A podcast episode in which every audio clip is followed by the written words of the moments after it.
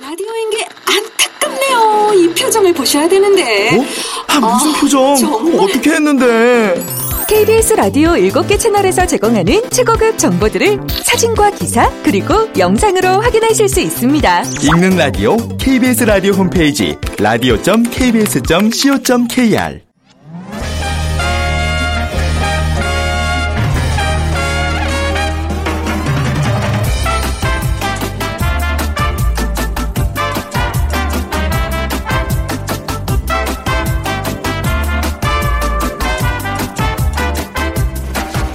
안녕하세요. 빅데이터로 보는 세상 아나운서 최현정입니다. 여러분은 평소 어떤 습관들을 갖고 계신가요? 정말 버리고 싶은 습관도 있지만 뭐 고마운 습관도 있죠. 그리고 좋은 습관은 이루고 싶은 목표를 이루게 해주는 성공의 비결이기도 합니다. 그리스의 철학자 에픽테토스는 이런 말을 남겼는데요. 모든 습관은 노력에 의해서 굳어진다. 잘 걷는 습관을 기르기 위해서는 자주 많이 걸어야 한다. 잘 읽게 되려면 많이 읽어야 한다. 만약 열흘 이상 잠만 잔 사람이 걷기 시작하면 다리가 매우 약해졌음을 알 것이다. 몸의 일부가 되었을 때 습관처럼 몸에 배었을 때 비로소 내 것이 되고 원하는 실력과 목표에 가까워지게 되는 거죠. 자, 그렇다면 한국인의 생활 습관 어떤 게 있을까요? 어, 어제 그 성적표가 발표됐는데요. 가장 많이 먹는 음식은 커피였습니다. 그리고 한국인 3명 중 1명은 가족과 함께 저녁을 먹지 않는다고 하죠. 자, 잠시 후 세상의 모든 빅데이터 시간에 자세히 분석해 보겠습니다. 그리고 최근 미국에서는요. 역대 세계 최고의 당첨금이 내걸리면서 로또 광풍이 불고 있다고 하는데요. 월드 트렌드 빅데이터로 세계를 본다 시간에 살펴보겠습니다. 자, 오늘 빅퀴즈 미국에 관한 문제인데요. 다음 중에서 미국에 관한 내용이 아닌 것을 골라주시면 됩니다. 1번 정식 명칭은 아메리카 합중국으로 US 또는 USA라고 한다. 2번 면적은 한반도의 42배고 세계에서 러시아, 캐나다, 중국 다음으로 큰 나라다. 3번 월스트리트는 뉴욕에 있는 세계 금융시장의 중심가를 말한다. 4번 수도는 로스앤젤레스다. 예. 자, 오늘 당첨되신 분께는 5만원 상당의 백화점 상품권, 피부관리 전문점 얼짱 몸짱에서 15만원 상당의 세럼 드립니다. 휴대전화 문자 메시지 지역번호 없이 샵 9730으로 보내주시면 되고요. 짧은 글은 50원, 긴 글은 100원의 정보 이용료가 부과됩니다.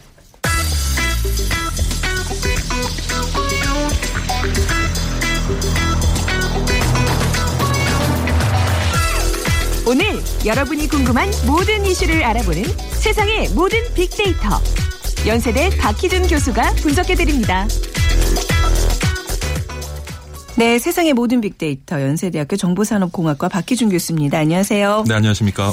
내가 하루하루 먹 고 생활하는 이 습관들, 건강 습관들이 과연 어느 정도인지, 예. 이 대한민국 표준에서 어느 정도 벗어나고 있는지 궁- 굉장히 궁금한데, 2014 국민 건강 통계가 이제 어제 나왔어요. 네, 맞습니다. 예. 커피를 제일 많이 마신다고요? 예. 네.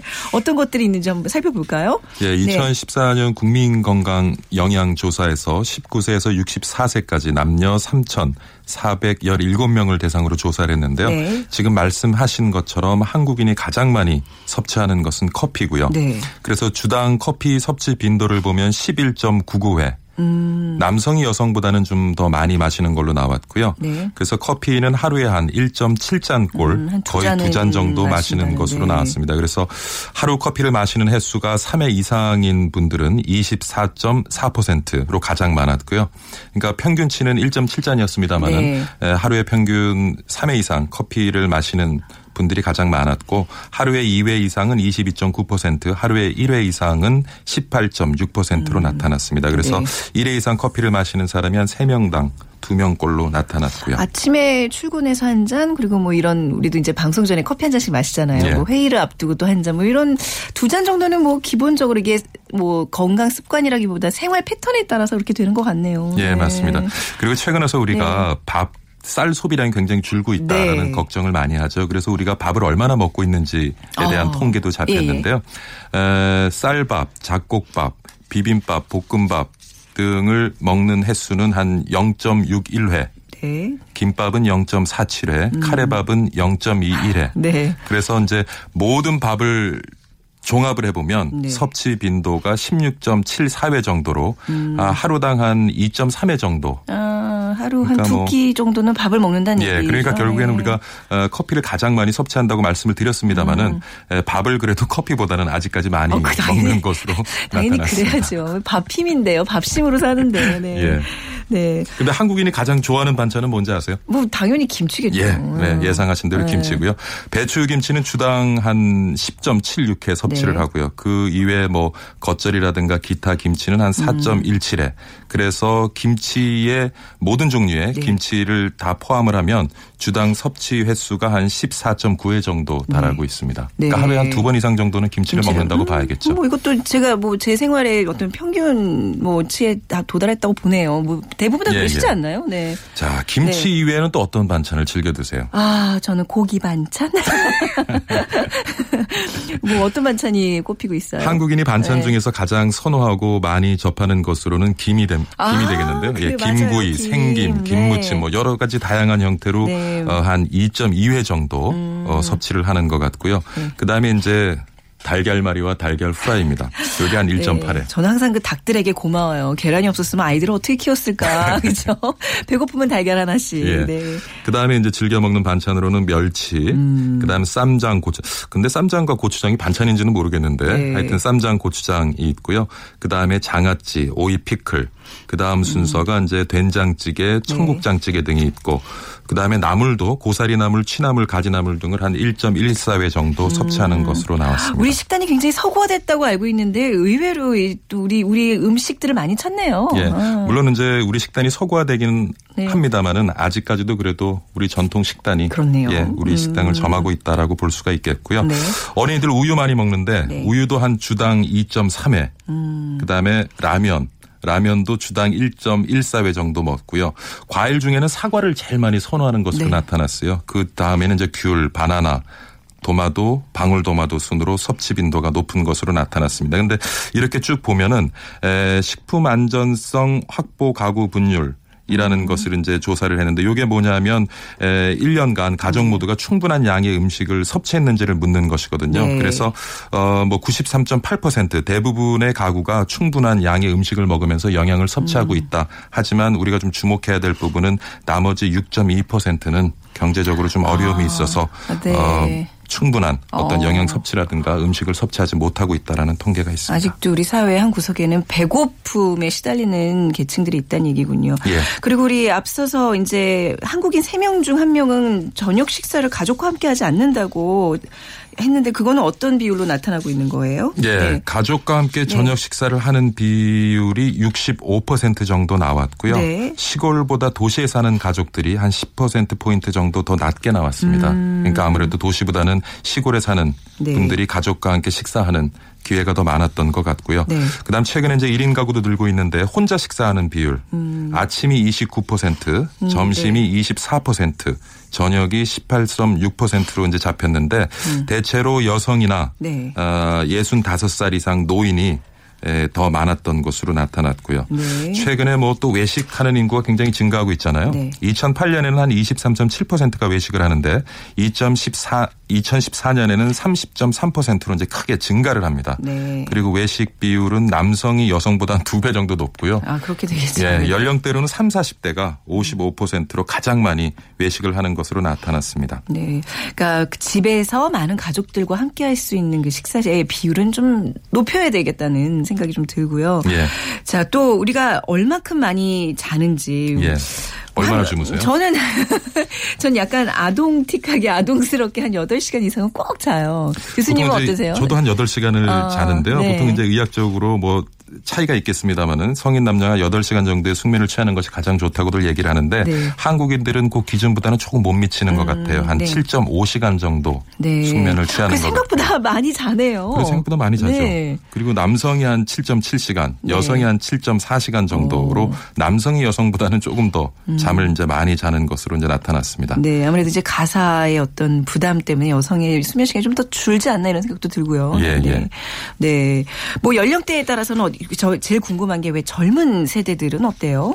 그러니까 10대, 20대는 네. 한 7.1시간. 그러니까 평균보다는 조금 수면 시간이 부족하고요. 그쵸. 예, 네. 3, 40대가 제일 부족합니다. 한 6.8시간. 그런데 50대, 60대로 접어들면서 다시 수면 시간이 좀 증가하는 그런 네. 추세를 보이고 있고요. 그다음 잠을 얼마나 자는 것도 중요하지만 또 얼마나 앉아서 보내는 시간이 많은가 이것도 우리 굉장히 건강에 중요한 아, 그 요인이 될 수가 있는데 예, 그렇습니다. 네, 네. 그래서 앉아서 보내는 시간이 가장 많은 나이대가 사실 가장 활발하게 움직여야 될 나이인데 네. 아. 10대, 20대가 8.7시간으로 그러니까 공부 때문에 그렇겠죠. 학업 때문에 예. 그렇군요. 예, 가장 많은 것 같아요. 그리고 네. 음. 도시 거주자일수록 소득 수준이 높을수록 앉아서 보내는 시간이 많은 것으로 네. 나타났습니다. 이 통계들이 은근히 우리의 대한민국 국민 건강들을 이렇게 조망할 수 있는 재밌는 지표들이네요. 예. 운동에 관해서는 어떻게 나타나고 있나요?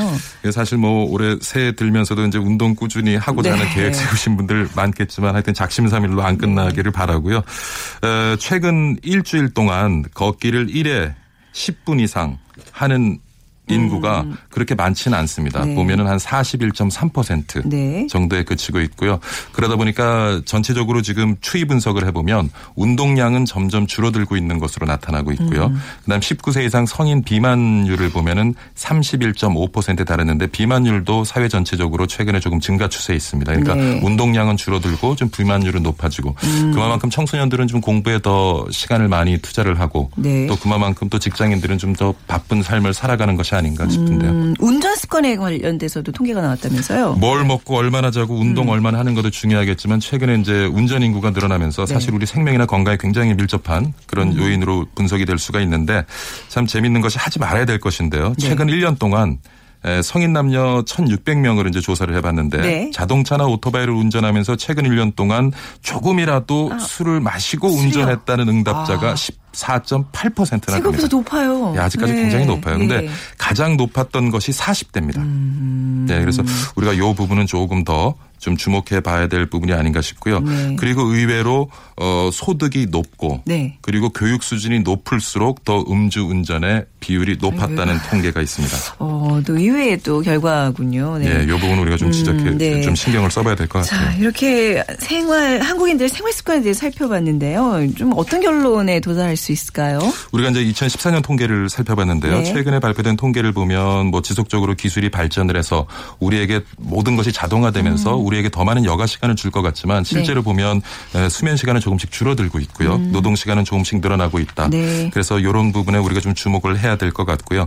그래서 뭐 여러분 바쁘신 거는 압니다만은 네. 음. 그래도 짬짬이 내서 운동도 하고 좀 개인의 삶을 돌보는 그런 시간이 필요하지 않을까 싶고 네, 네. 아까 습관 말씀을 하셨는데 네. 우리가 어떤 습관을 몸에 익히기 위해서는 뭐 여러 가지 실증 연구의 다른 분석 음. 결과가 있습니다만 대체적으로 60일에서 80일 정도 한두 달에서 세 달 정도는 지속적으로 반복을 해야 음. 맞습니다. 우리 몸이 기억하고 습관이 되거든요.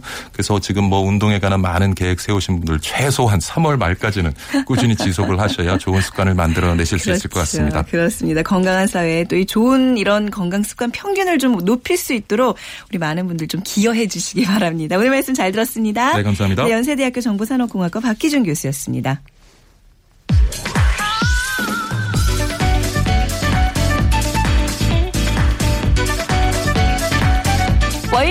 트렌드 빅데이터로 세계를 본다. 르몽드 디플로마티크 임상훈 기자와 빅커뮤니케이션 전민기 팀장이 분석해드립니다. 네, 임상훈 기자 그리고 전민기 팀장 두 분과 함께합니다. 안녕하세요. 네, 안녕하십니까. 네, 안녕하세요. 네, 오늘 빅퀴즈 이제 미국에 관한 얘기를 하기 앞서서 빅퀴즈 미국과 관련된 문제들이 있는데요. 여기 미국 다녀오신 분 전민기 팀장 다녀오셨죠? 네, 다녀왔습니다. 우리 임상훈 기자는 안 안. 가보셨으니까 안 가보신 분이 특별히 문제를 내는 걸로 기회를 드리도록 하겠습니다. 문제 한번 고맙습니다. 내주세요. 네. 네. 아, 미국에 관한 문제인데요. 네. 음. 다음 중에서 미국에 관한 내용이 아닌 것을 골라주시면 됩니다. 1번 정식 명칭은 아메리카 합중국으로 네. US 또는 USA라고 한다. 네, USA는 뭐의 약자죠? 제가 말- 말할까요? 네, 아니에요. United States of of America라고 America. 하죠. 네, 네. 면적은 한반도의 어, 42배이며 음. 세계에서 러시아, 캐나다, 중국 다음으로 큰 나라다. 네. 2번이었고요. 3번은 월스트리트는 어, 뉴욕에 있는 세계 금융시장의 중심가를 말한다. 네네. 그다음에 4번이 수도는 로스앤젤레스다. 네. 이렇게 됐죠. LA죠. 보통 LA라고도 하죠. 그렇죠, LA. 예. 그뭐 우리 교포들이 많이 사는 곳이죠. 로스앤젤레스. 네. 자, 정답 아시는 분들 휴대전화 문자 메시지 지역번호 없이 샵 9730으로 보내주세요. 짧은 글은 50원, 긴 글은 100원의 정보 이용료가 부과됩니다. 자, 미국에서 때 아닌 로또 광풍이 일고 있습니다. 이게 우리나라도 이제 뭐 이렇게 누적이 되면 큰 액수가 가끔 되기도 하는데 이게 지금 얼마라고요? 얼, 얼마쯤 된다고요? 그러니까 이게 저도 네. 로또를 한 번도 안 해봤기 때문에 사실 이거 좀이 기사를 어. 그 준비하느라고 다시 로또를 봤거든요. 네. 근데 작년 11월부터 이게 누적이 됐다 그래요. 네. 그래서 어, 지난 11일까지 19차례 음. 어, 그 당첨자가 안 나와서 이제 네. 내일이죠. 내일 20번째 음. 당첨자를 기다리고 있다고 하는데 그러니까 그 11일까지 19차례에서 어 14억 달러 네. 그러니까 1조 어, 6,800억 원 정도 우리말 음. 우리 돈으로 된다고 하거든요. 네. 그 돈이 상상이 안 가네요, 액수가. 네. 그렇죠. 뭐 네. 뒤에 제가 그 억 단위는 떼어내고 네. 얘기를 뭐 했는데 국가 예산의 단위잖아요. 뭐 조하고 뭐 이러면요. 그렇죠. 예. 엄청난 돈. 그래서 이제 이게 지금 그 화제가 되고 있는 건데 그 미국에서도 그 주마다 뭐 다릅니다만은 그 주 연방 정부까지 이제 화제가 되고 있는 것 같아요. 네. 오죽하면은 그 대변인과의 브리핑 있지 않습니까? 네. 그 대통령 그 브리핑에서 기자가 이런 질문했다 그래요. 그 로또 광풍이 불고 있는데 네. 오바마 대통령 어떻게 생각하시는지 견해를 물었다고 해요. 그러니까는 굉장히 그러니까 굉장히 심각한 이야기를 하는 자리에서 로또 음. 네. 얘기가 나와서 다들 웃음 터뜨렸다고 하는데 그 정도로 지금 미국에서 그 로또 광풍이 불고 있다고 수가 음. 그러니까 미국의 거죠. 복권 이 로또 복권 제도가 다 다르다면서요. 예, 지금 뭐- 지금은 뭐 다 어떤 복권이 이렇게 누적이 된 거죠? 이번에 네. 된 것이 이제 파워볼이라는 건데요. 파워볼, 어. 이제 미국에서 가장 유명한 두 가지가 있다고 하면은 네. 메가 밀리언스하고 파워볼 어. 이두 가지가 있는데 이번엔 그 파워볼이 네. 그러니까 이- 지금 만약에 내일 어 20번째에 대해서 이제 당첨 당첨자가 나오면은 네. 음. 역대 최고액이 된다고 합니다. 네. 왜 연초 되면 복권 하나씩 좀 사서 뭔가 이 한 해의 운을 점쳐보는 경향도 있는데 사보셨어요, 점이긴? 저 엊그저께 샀다가 네. 5천 원 두 개 돼가지고 어, 5천 원 됐어요? 본전 치겠습니다. 어, 만그원 정도가. 했다가 어, 예. 저도 만 원짜리 샀는데 그냥 다 꽝이었는데. 어, 처음 돼봤어요. 어, 올해 뭔가 운이 좋을 것 같네요. 하긴. 이번에 이제 좋으시더니 오늘 출산, 출산을 앞두고 있거든요. 아, 예. 그래서 어, 예. 그 세계인들이 가장 사랑하는 복권이 로또잖아요. 네네. 이 각 나라를 대표하는 유명한 이런 복권들 어떤 게 있을까요? 그렇죠. 말씀해주신 대로 미국에서는 일단 메가밀리언과 파워볼인데 음. 네. 이 메가밀리언은 캘리포니아, 조지아, 일리노이, 그다음에 메릴랜드 이렇게 12개 주에서 연합 판매하는 복권이고요. 네. 이제 1번부터 56번까지 숫자가 있습니다. 여기서 5개 번호를 맞히고 그다음에 스페셜 번호로 따로 추첨하는 네. 46개 번호 중에서 한 개를 더 맞춰야 이제 1등에 당첨되는 거죠. 네. 음. 우리나라보다는 확률적으로 훨씬 어렵고요. 그다음에 파워볼 같은 경우도 뭐 32개 지역에서 판매되는 연합 로또인데 이것은 59개 공에서 추첨되는 5개 숫자 그다음에 네. 39개 공에서 추첨되는 한개 숫자를 맞춰야 하는 겁니다. 음. 유럽에는 이제 유로 밀리언이라는 게 있어요. 그래서 네. 2004년 2월에 영국, 뭐 프랑스, 스페인 이렇게 3개국이 공동으로 출범을 시킨 이후에 아일랜드, 벨기에 뭐 그 밖에 여러 나라들이 가세해서 지금 참개 참가국이 9개 나라로 확대가 됐습니다. 여기는 1번부터 50번까지 번호 중에서 5개, 그 다음에 보너스 숫자인 1에서 9번 가운데 2개를 맞춰야 네. 예, 1등이 당첨되는 거고요. 일본 같은 경우는 이제 1999년에 미니 로또라는 게 생겼고요. 2000년도에 로또가 본격 발행되면서 현재는 뭐 로또 복권 그다음에 또 전보 복권이라는 게 있는데 이것들이 굉장히 인기라고 합니다. 아마 모든 전 세계 모든 국가에서 이런 복권 열풍은 지금 계속되고 있는 것 같아요. 네. 이 로또에 당첨될 확- 확률은 사실 중요하지가 않아요. 되냐 안 되냐의 문제인데 예. 확률은 어- 얼마나 돼요? 그러니까 우리나라 같은 경우는 6개의 숫자 다 맞춰야 되잖아요. 음, 네. 그러니까 814만 5천 60분의 1. 음, 그러니까 안 사- 와닿아요. 제로네요. 전혀 와닿지 않죠. 네. 그러니까 우리 뭐 벼락에 맞는 그런 확률에다 비교를 하곤 하는데 네. 우리나라가 이제 60만 분의 1. 그러니까 사람이 일생 동안 벼락을 맞을 수 있는 확률 이것도 굉장히 적은 숫자인데 음. 1등 되려면은 14배 정도 어렵습니다. 음. 그러니까 이번에 파워볼 같은 경우는 계속해서 지금 어 뒤로 미뤄지고 있잖아요. 당첨자가 나오지 않아서. 네. 왜냐하면 이거는 1억 4,600만 분의 1이거든요. 그러니까 우리나라 어, 복권보다도 지금 45배 정도 확률이 더 낮은 거기 때문에 네네. 굉장히 어렵다고 볼 수 있죠. 근데 그럼에도 아, 불구하고 네. 작년 11월 이후에 네. 미국에서 그 이 지금 광풍이 불고 있지 않습니까? 네. 많이 사겠죠. 총 67명이 백만장자가 됐다 그래요. 로코. 로또. 물론 1등은 아니지만 어. 나머지 이제 등수를 해가지고 아, 그래요? 네. 67명이면 그래도 상당하죠. 어, 우리나라에서도 분명히 이 복권 당첨돼서 잘 살고 계시는 분들이 있을 텐데. 분명히 어딘가에 계시겠죠. 어딘가 있겠죠. 예. 저도 사실 이 여섯 개 중에 다섯 개 맞춰본 적이 있어요. 그러니까 제가 산게 오. 아니라 이제 남편이 샀는데 정말 말도 안 되는 금액이더라고요. 그러니까 정말 되게 적은 금액을 받았어요. 그래서 이게 여섯 개가 다 맞기 전에는 정말 뭐 백만장자를 꿈꾸는 게 쉬운 일이 아니구나를 체험해봤습니다. 로또라는 말은 어디서 유래된 거예요? 로또라는 말이 원래는 그, 그 게르만어에서 나온 말인데요. 네. 그러니까 영어에 lot 할 때 lot 있지 않습니까? 어 많다 할때 그렇죠. 러죠. L O T하고 같은 어원이에요. 아, 그래요? 이제 그게 이제 네. 어, 프랑스어로 갔다가 라, 저 이태리어로 가서 네. 로또라는 말이 만들어진 건데 네네. 그러다 다시 프랑스어로 와서 전 세계로 퍼진 거거든요. 에, 이제 뭐 워낙에 오래된 역사가 이제 됐고요. 네. 이말 자체가 옛날에는 이게 그 조세를 위해서 만들어졌다고 해요. 음, 네. 제가 좀더 네. 설명을 해드리면 이제 복권의 시작이 고대 로마 의 초대 황제 있죠. 네. 아우구스투스가 로마 복구 자금을 마련하기 위해서 이제 처음 발행했다고 하고요. 어. 네네. 이 말씀해주신 대로 이탈리아어인데 행운이라는 뜻을 갖고 있습니다. 그래서 음. 1530년에 이탈리아 피렌체에서 공공사업 재원 마련하기 위해서 이제 만들었던 피렌체 로또가 지금 하고 있는 그 번호 추첨식 복권의 기원이 될 수가 있고요. 네. 1부터 45까지 숫자 중에서 임의의 숫자 6개를 맞추는 지금 현재 방식의 로또는 1971년이죠. 6월 이 미국 뉴저지주에서 처음 판매가 됐습니다. 네. 그 우리나라는 2002년 이 12월 7일에 첫 로또 복권 추첨이 있었습니다. 네.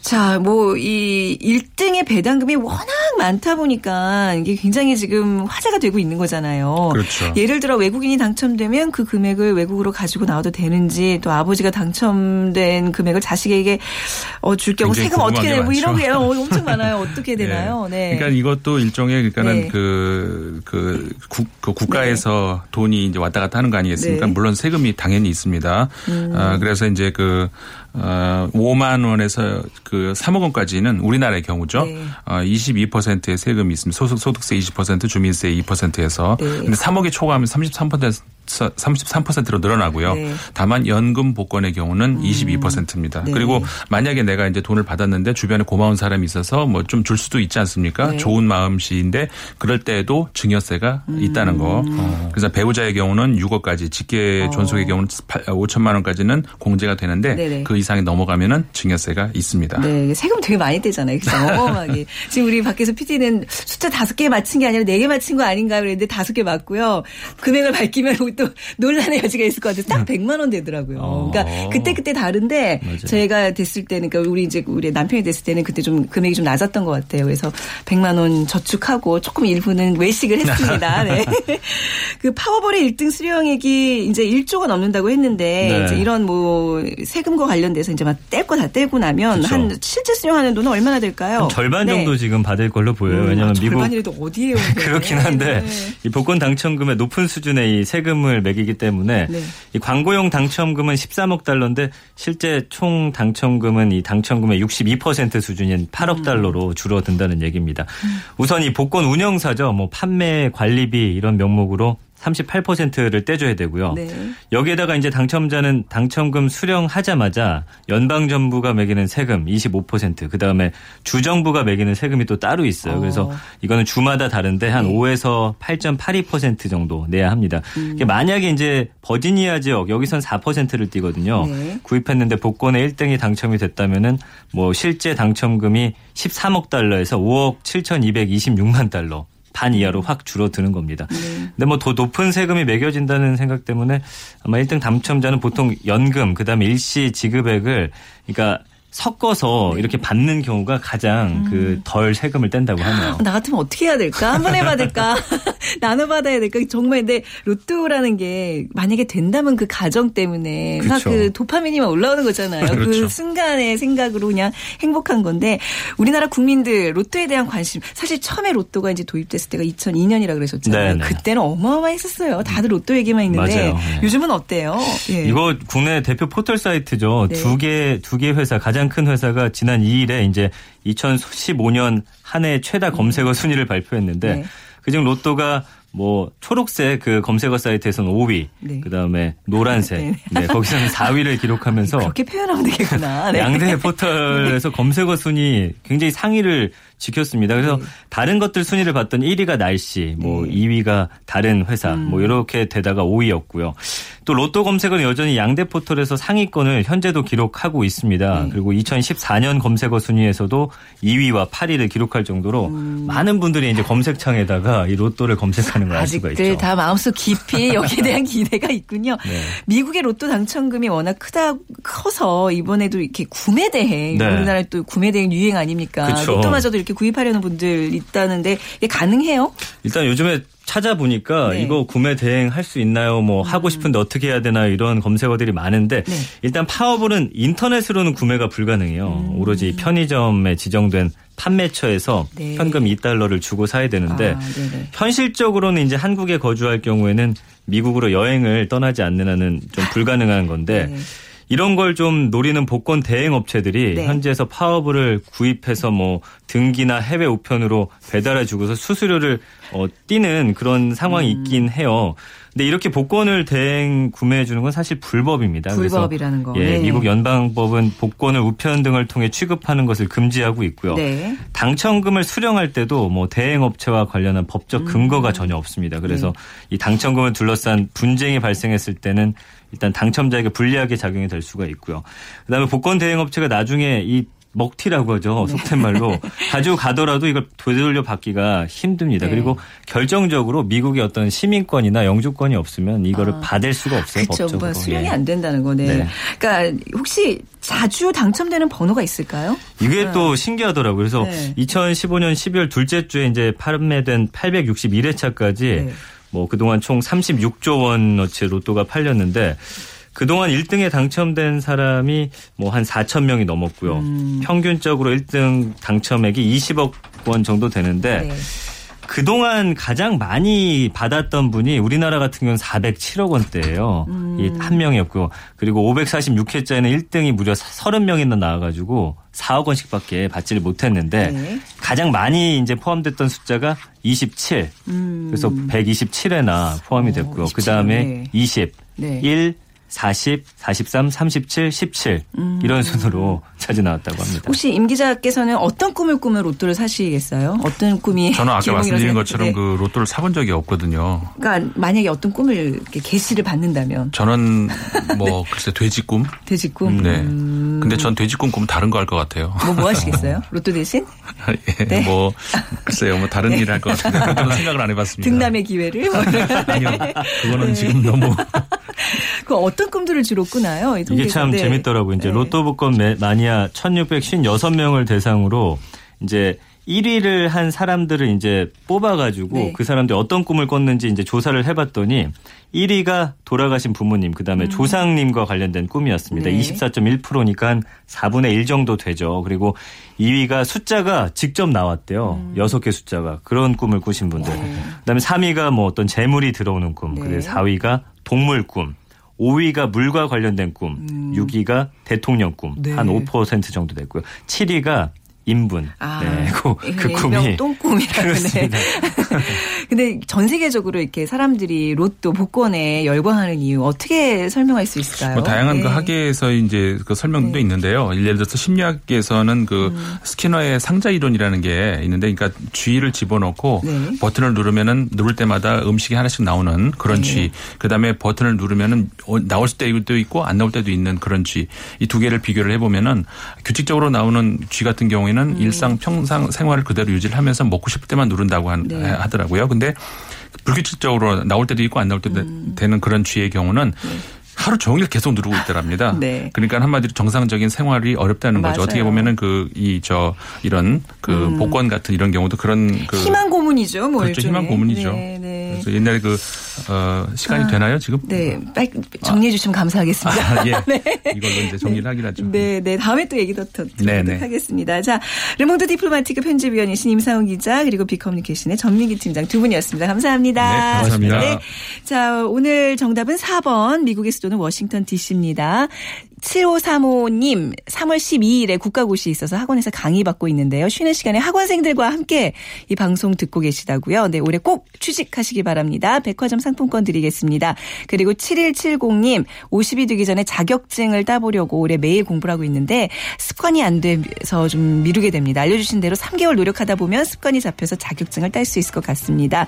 하셨어요. 저희가 화장품 교환권 드리도록 하겠습니다. 자, 빅데이터로 보는 세상 마무리할 시간이네요. 내일 오전 11시 10분에 다시 오겠습니다. 지금까지 아나운서 최현정이었습니다. 고맙습니다.